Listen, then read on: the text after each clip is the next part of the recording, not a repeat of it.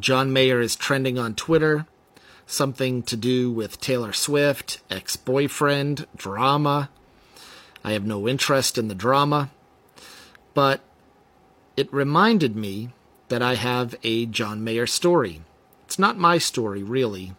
It's Joanne Cassidy's story. But knowing Joanne, I haven't seen her in years. She is way too humble to relay this story on a social media platform herself. So I'll take the initiative and do it for her.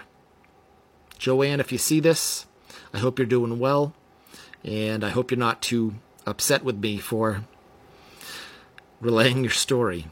It's a great story. Joanne released this album behind me called As Far As I Can See back in 2002.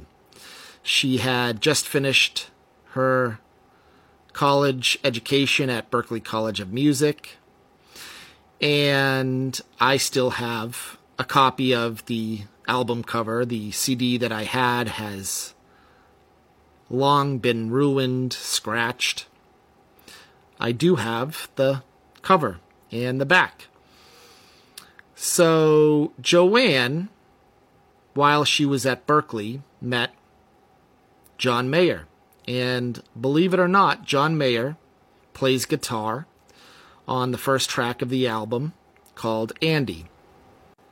I read the back cover of Joanne's album, I looked up the performers, and honestly, I was shocked at the talent that's on this album. Let me read you a little bit. I am in total awe of the talent on this record. Alain Mallet, Duke Levine, John Mayer, Matt Mangano, Robin McElhatten. Your talents make me better. Your successes make me hungry. Your friendships make me smile. How did I get so lucky? And especially to Clay Cook, my MVP. You continue to make me a finer musician and an extremely blessed individual. Clay Cook and Matt Mangano are now part of the Zac Brown Band. All of these people have had very successful careers.